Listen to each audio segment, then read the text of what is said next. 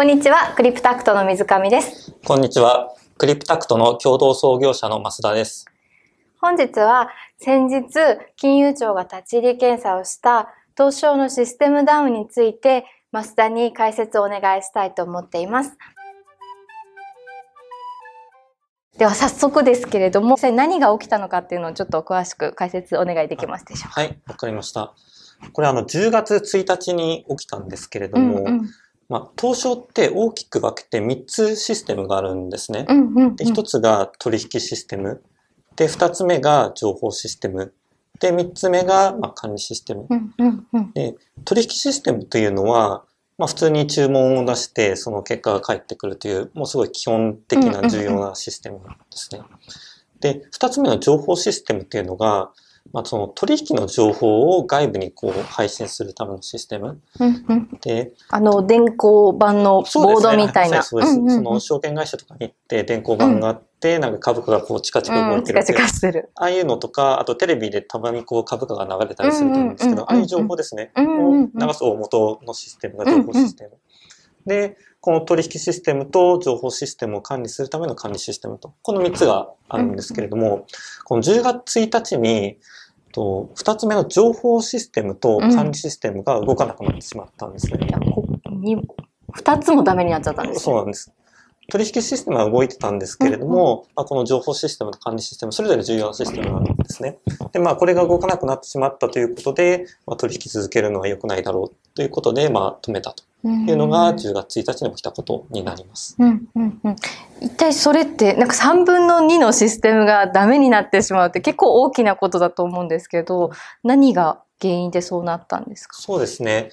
今回は、全て報道されたり発表されているんですけれども、その情報システム、2番目の情報システムと3番目の管理システムが使っているディスクが壊れてしまったっていうのが一番の原因ですね。ディスクっていうのは部品みたいなもんですか？そうですね。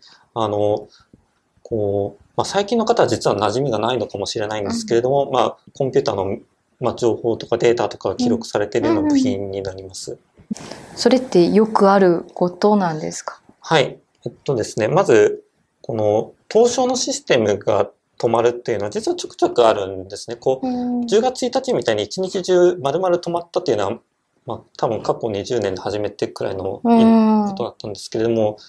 一時的に取引システムが止まるとか、一時的に情報システムが止まるっていうのは、過去にもなんとかありました。そのディスクが壊れたっていうところがあったんですけど、その壊れた時の、バックアップの対応っていうのは東証さんやられてなかったんですか？はい。東証はすごいいろいろ20、30にやっていました。で、まず、そもそもディスク壊れ方っていうのはいくつかパターンがあって、まず多いのが、初期不良。これは買ってきて電源入れて、ボタンを押して動きませんでしたって。これはすぐわかるものですね。で、厄介なのはもう一つの原因で、経年劣化を使っているうちにだんだん使っているうちに壊れる確率が高まるというものなんですけれども、これが厄介で、明日壊れるかもしれないし、10年後壊れるかもしれないというものなんですね。で、東証はこの問題に対して、予防保守って言いますか、ほっとくとだんだん壊れる確率が高くなるので、あまり時間が経たないうちに新しいものを交換しようということをされてたんですね。で、今の東証のシステムは2010年にアローヘッドという名前でできて、超高速取引に対応する素晴らしいシステムなんですけれども、その2010年にディスク入れて、で、2015年と、あと2018年かなに、ディスク入れ替えてました。で、今回ディスク壊れてしまって、東証さん不運だったのは、そのディスク壊れた時にもう一個別のディスクに切り替える仕組みっていうのはすでにあったんですね。ただ、この切り替える仕組みが動かなかったと。で、それはなぜ動かなかったかというと、その2010年にできた東証は動いていたんですけど、そのディスクを置き換えたときに、そのディスクもバージョンアップがあって、このディスクの説明書とディスクの設定の仕方がちょっと逆になってしまったらしいんですね。エラーがあったときに切り替えましょうっていうボタンを押すと、実はエラーがあったときに切り替えませんっていう。いうふうになってしまって、それが残念ながら2015年から5年間ずっとそういう状態にあって、10月1日に壊れてしまって切り替わらなかったと。それ結構な、なんていうか、初歩的ミスというか、マニュアル上のミスっていうことなんですかにもなりますね。まあ、ただここは原因としてそのディスク壊れたよ、まあ、設定ミスだったよってなるんですけれども、ただこれ聞いた時にあれと思ったのが、まあ、当初のシステムみたいなこう重要なシステム、まあ、金融システムそうなんですけれども、作るときに、まあ、できるだけ信頼性の高い部品で作るっていうのが基本なんですね。で、じゃあどうしたらその信頼性の高い部品を集めることができるのかっていうと、まあ、一番簡単な方法はよく使われている部品を使う。で、そうすると例えば東証でディスク買いましたと。で、このディスクが他の全然違う会社でも使われてます、でいろんなところで使われてますっていう状態だと、まあ、東証で壊れなくても他のお客さんのところで壊れる。確かに。で、そうするとその壊れたっていう情報、まあ、壊れたっていうことを教訓にして、あ、こういう時こう壊れるんだとか、こう壊れたらこう直そうっていう情報をシェアすることができるはずなんですね。それによって、あ、ここで例えば今回設定ミスだったと、でマニュアルが違ったということがもし他のところで見つかってれば、当初にフィードバックが来て、まあ、当初で設定を直すということができたかもしれない。ね、もしその結構広く使われているディスクだと思うんですけれども、それでこの障害の情報がシェアされてなかったとするとどうしてかなっていう気持ちもしますし、もし本当に東証で最初に壊れたのであれば、もう不運というしかない。続きまして、一番気になっている東証の紙対応っていうところについて、今回私このニュースを聞いて割とどっちかっていうとネガティブな印象を受けたんですけど、逆にそのポジティブというか、いやすごかったんだよっていうのをすごく聞きたいなと思っていて。はい、わかりました。実際東証さんの今回の対応というのは素晴らしいものがあったと思っています。で、そのポイントが3つあって、まあ、1つは10月1日の8時54分。すごい分刻み。2つ目が11時45分。で、3日目が16時30分。まずこの時間が残ってるっていうのも素晴らしいんですけれども、確かにそれぞれ見ていきたいと思います。はい、で、まずこの8時54分何がすごいかっていうと、まず8時54分っていうのがすごくてですね。なんですごいかっていうと、まあ、日本の金融エンジニアにとって9時、午前9時っていうのは非常に重要な意味を持つ時間。で、それは何かというと、東証が開く時間なんですね。で、東証って9時の取引が一番多いんです、一日の中で。それというのは、まあ、昨日の夜からのニュースを見て取引入れる人とか、あと海外からヨーロッパとかアメリカとかの人がこう注文を入れてきて朝一でやるっていうところで、まあ、9時が取引が一番多い。で、金融システム、まあ、特に日本の金融システムは、まず9時に間に合うように直す。何か問題があった時にですね、9時に間に合うように直すか、直さないんだったら9時前に決断するというのが鉄則ですね。なるほど。東証自体はこのディスクのこの問題っていうのを7時くらいには気づいていたんですね。で、それでこういろいろ復旧しようとしたんですけれども、復旧できなくて、ただその間もずっと取引システムが動いてた。この情報システムと管理システムは動いてなかったんですけれども、取引システムが動いてたので、こう証券会社の注文がいろいろ入ってきている状態だったんですね。この状態でいくと、もし9時になると取引がこう成立する。で、まあ、情報システム、管理システムが動いてない状態で取引成立するのはまずいだろうということで、まあ、止めることにしたんですね。それがその9時の6分前ということで、本当にギリギリ。ギリギリですね。はい、しかも今回は、この、まあ普通取引システムを止めるのは、この3番目の管理システムというのを使ってやるんですけれども、管理システムも壊れてしまったので、止めたくても止められなかったというところがあって、で、彼ら8時54分何をやったかというと、ネットワーク自体も切ることにしたんですね。ちょっと普段とイレギュラーなやり方なんだけど、とにかく止めると。それは。いうことをやったというのが、まあこれがまず一つすごかった。なるほど。はい、それ、止めるっていうふうに、わからないです。スイッチをオフしたらもういきなりポッて終わる、切れるもんなんですか？それはわからないです。東証のネットワーク見てみないとわからないんですけれども、まあ、こう、ケーブルを引っこ抜くとかそういうことではないとは思うんですけれども、普段と違うやり方なので、それなりに神経を使ったと思います。そうですよね。逆に他の障害が起きても困る。その可能性ありますね。ので、そうか。いや、多分担当者さんもドキドキだったでしょうね。で、まあ、その後8時54分から一旦止めて、で、それから、まあ、情報システム、管理システムちゃんと直そうとしてて、うん、まあ、これは直りそうだっていうのが分かったんですね。うんうん、で、次の、すごい決断っていうのは、この11時45分、うん、これは何をしたかっていうと、もうこの日のトレードはしませんっていうことを決めたんですね。うん、で、まあ、これによって東証が1日取引しないっていう、うん、もう過去20年以上なかったような。しかも今の、まあ、世の中の取引所を見ても珍しい、この1日止まるっていうのは、ことをやったと。で、この取引所が止まる、まあ、今我々こうシステムのトラブルを見てこういるので、うんうん、システム、まあ、こういう状況で動かなかったら取引所止まってしまってはしょうがないかなと思われる方もいるかもしれないんですけれども、うん、取引所が止まるっていうのは非常に重い意味があって、うんうん、まあ、取引ができなくなるっていうのは、うん、ちょっと専門的な言い方をすると、流動性がなくなるっていうことなんですね。うんうん、で、流動性がなくなる事態っていうのは、うん、どういう状態かというと、例えば金融危機。うん、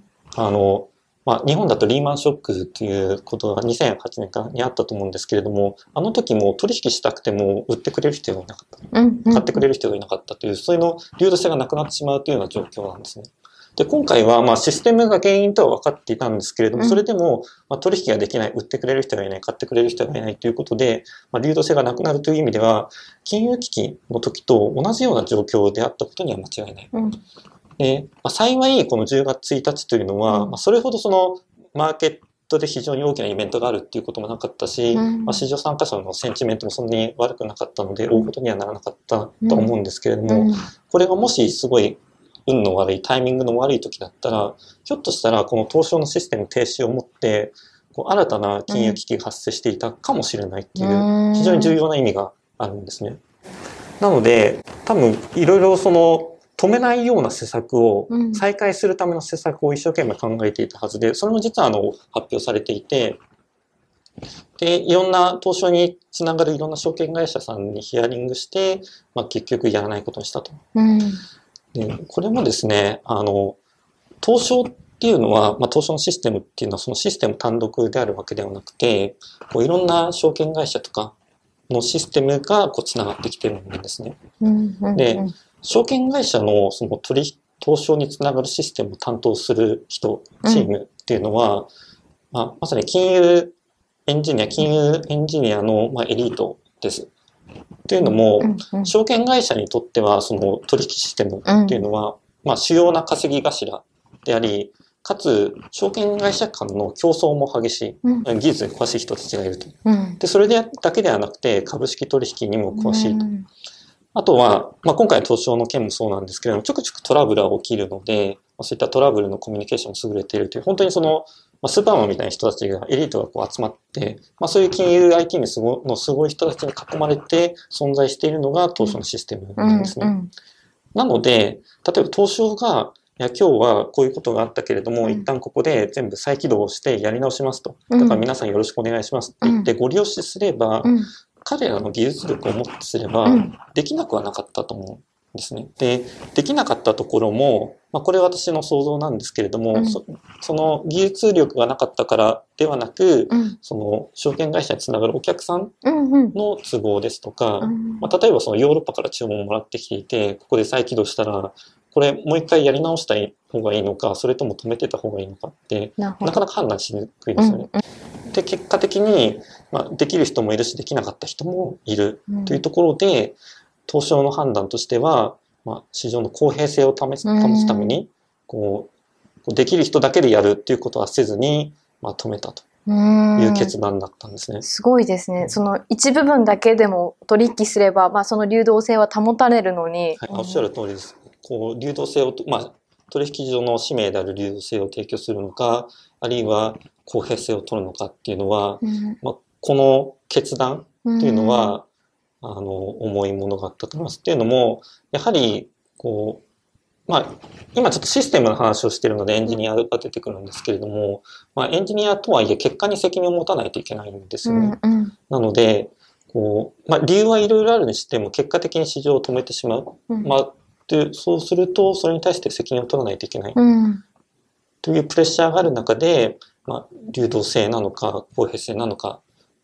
って判断して、まあ、公平性を取ったっていうのは、なかなか。この判断は、こう、多分評価っていうのはこれから来ると思うんですけれども、私はまず判断できたことが素晴らしいと思う。でですね、こう、まあ、東証の素晴らしい対応で3つ目っていうのがあるんですけれども、金融エンジニアもしくは普通の人のエンジニアを目を覚まさせるようなすごいイベントがこの16時30分に残ってたんですね。で16時30分何をしたかというと、東証が記者会見を開いたんですね。で、まあ、東証の CEO と CIO、CIO っていうのはチーフインフォメーションオフィサー、情報組織の一番トップの人が出てきて話されたんですけれども、まあ、何がすごかったかっていうと、まず2つあります。で、1つは、この東証の CEO さんが言ったのは、まあそのディスクが壊れたと。で、ディスクはこの富士通がこう収めたという、なんだけれども、市場が溜まった全ての責任は東証にあって、その納入したベンダーにはないということを明言したんですね。男前ですね。で、これは、もちろんこういうことを言う人、CEO の記者会見でこういうことをはっきり言うケースがあまりないかなと思って、というのも、日本の今デジタル化とか IT 化とかっていうキーワードが流行ってると思うんですけれども、日本の会社でそのシステムを作るのはベンダーにお願いするケースが多いですね。はい、こうまあアメリカとかヨーロッパだと自分の会社でエンジニアを雇って自分たちで作るっていうケースが多いんですけれども、日本は逆にそのベンダーに発注してそれを納入してもらう。もう過半数以上そうだと思います。で、そうすると、トラブルがあった時に必ずこう、どっちの責任範囲なのかっていう話になるんですね。まあ、契約がいろいろあるし、まあ、貸担保責任の範囲とかいろいろあるんですけれども、それでもやっぱり、その、どっちが責任を持つんだって話になりがちなんですけれども、この16時30分の東証の記者会見で CEO が、全ての責任は東証にあるっていうふうに言い切ったというのが、これは、いや、素晴らしい。さらにびっくりしたのが、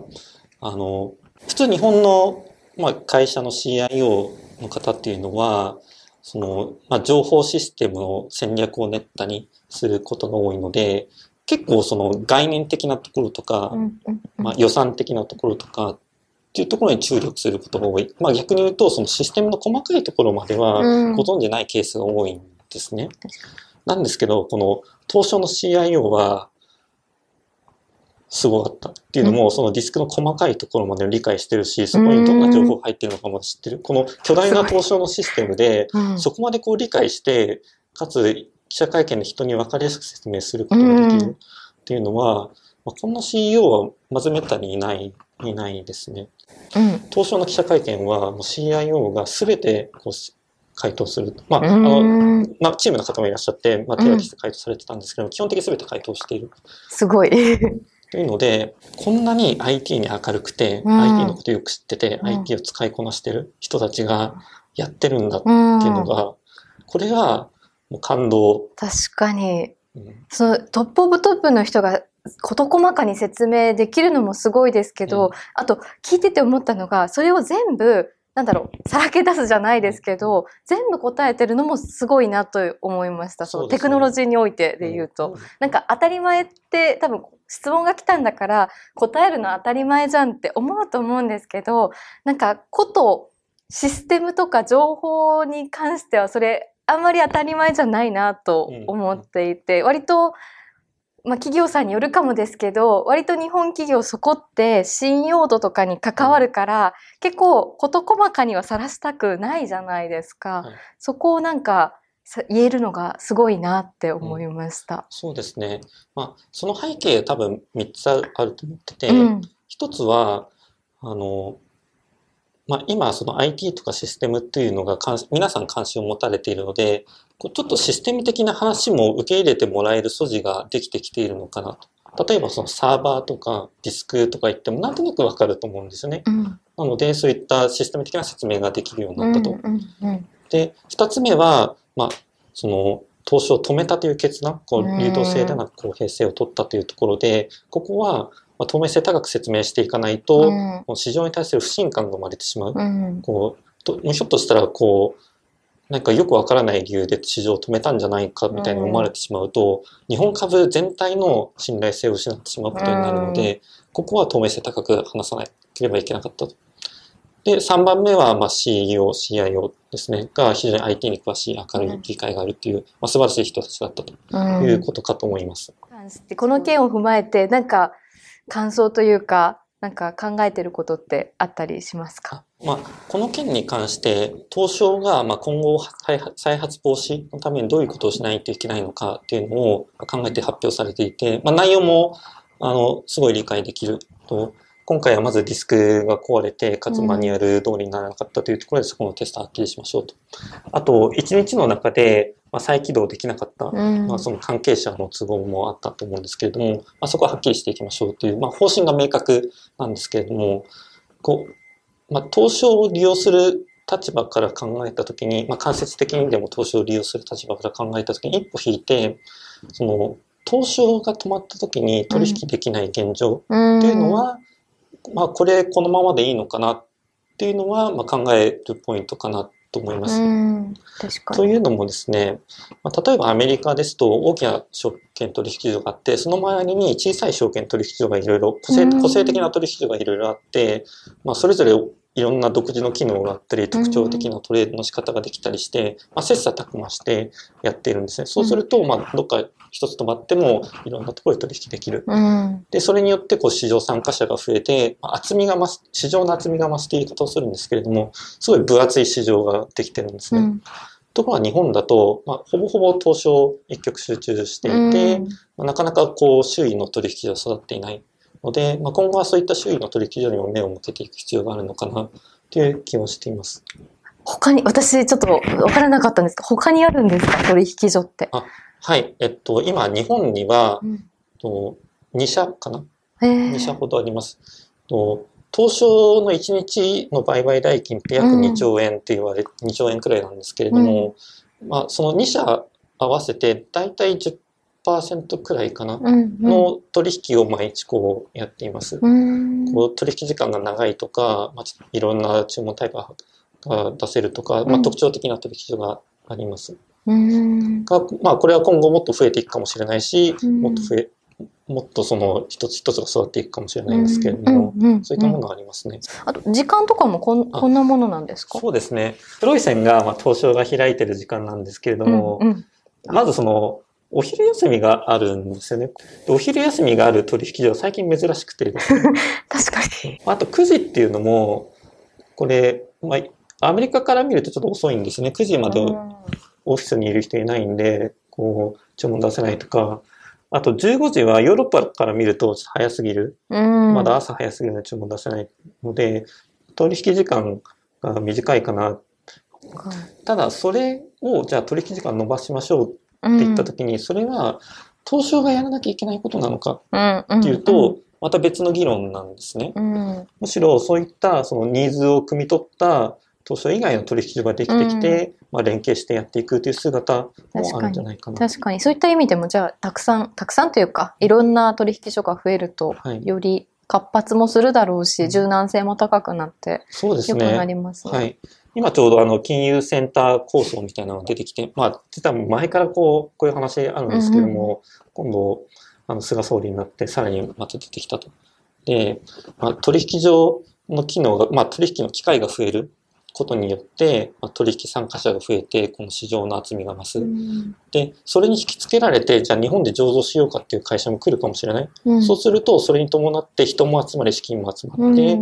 市場の厚みが増す金融センターとして成長していく。という、そういう姿もあってもいいのかなっていうのを、今回の東証の事件。確かに。リスク分散にもなりそうですよね、こういう障害の。